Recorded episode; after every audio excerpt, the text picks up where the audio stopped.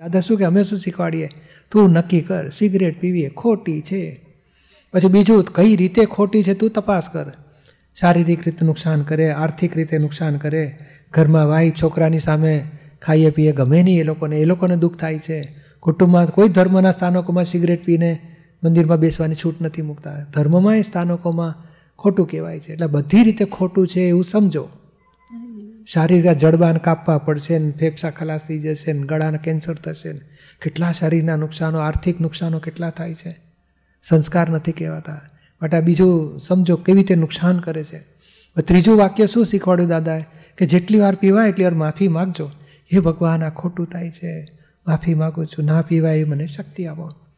અને ચોથું વાક્ય શું? કોઈ ગમે તેવું છંછેડે તો રક્ષણ નહીં કરવાનું. આ ભૂલ અહીંયા થઈ જાય છે. આપણે કચકચ કર્યા કરીએ ને પેલે તું મગજમારી ના કરીશ, તું ખાઈશ, વધારે ખાઈશ. એટલે પછી પહેલાં વધારે બગડે. ઊંધી સંયો થઈ જાય છે.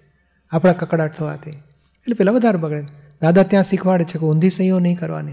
ના, ખોટું છે, મારી નબળાઈ છે. આ છૂટવું જોઈએ, મને ગમતું નથી, પસ્તાવો કરું છું. રક્ષણ નહીં કરો. એટલે ધીમે ધીમે પડી જશે.